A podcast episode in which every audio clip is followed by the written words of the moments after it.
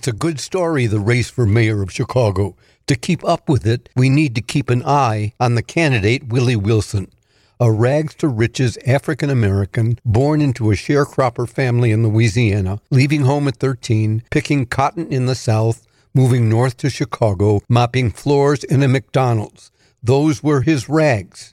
His riches include managing that McDonald's, franchising five McDonald's, and owning and operating a medical supply company. Willie Wilson is now worth $25 million and running his third race for mayor, after running once for the U.S. Senate and once for the White House. In both those races, he was trounced because Willie Wilson is not a politician. He's just a generous, thoughtful guy with a big heart, helping people handle the pain of inflation. He's giving away out of his pocket more than $2 million worth of gas.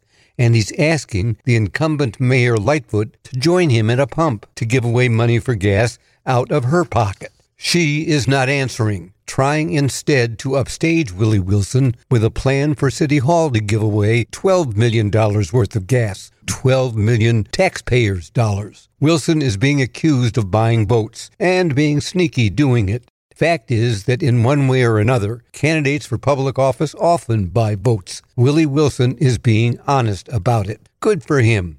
And really good for car and truck drivers who need help fighting fears of inflation without hitting on taxpayers to get it.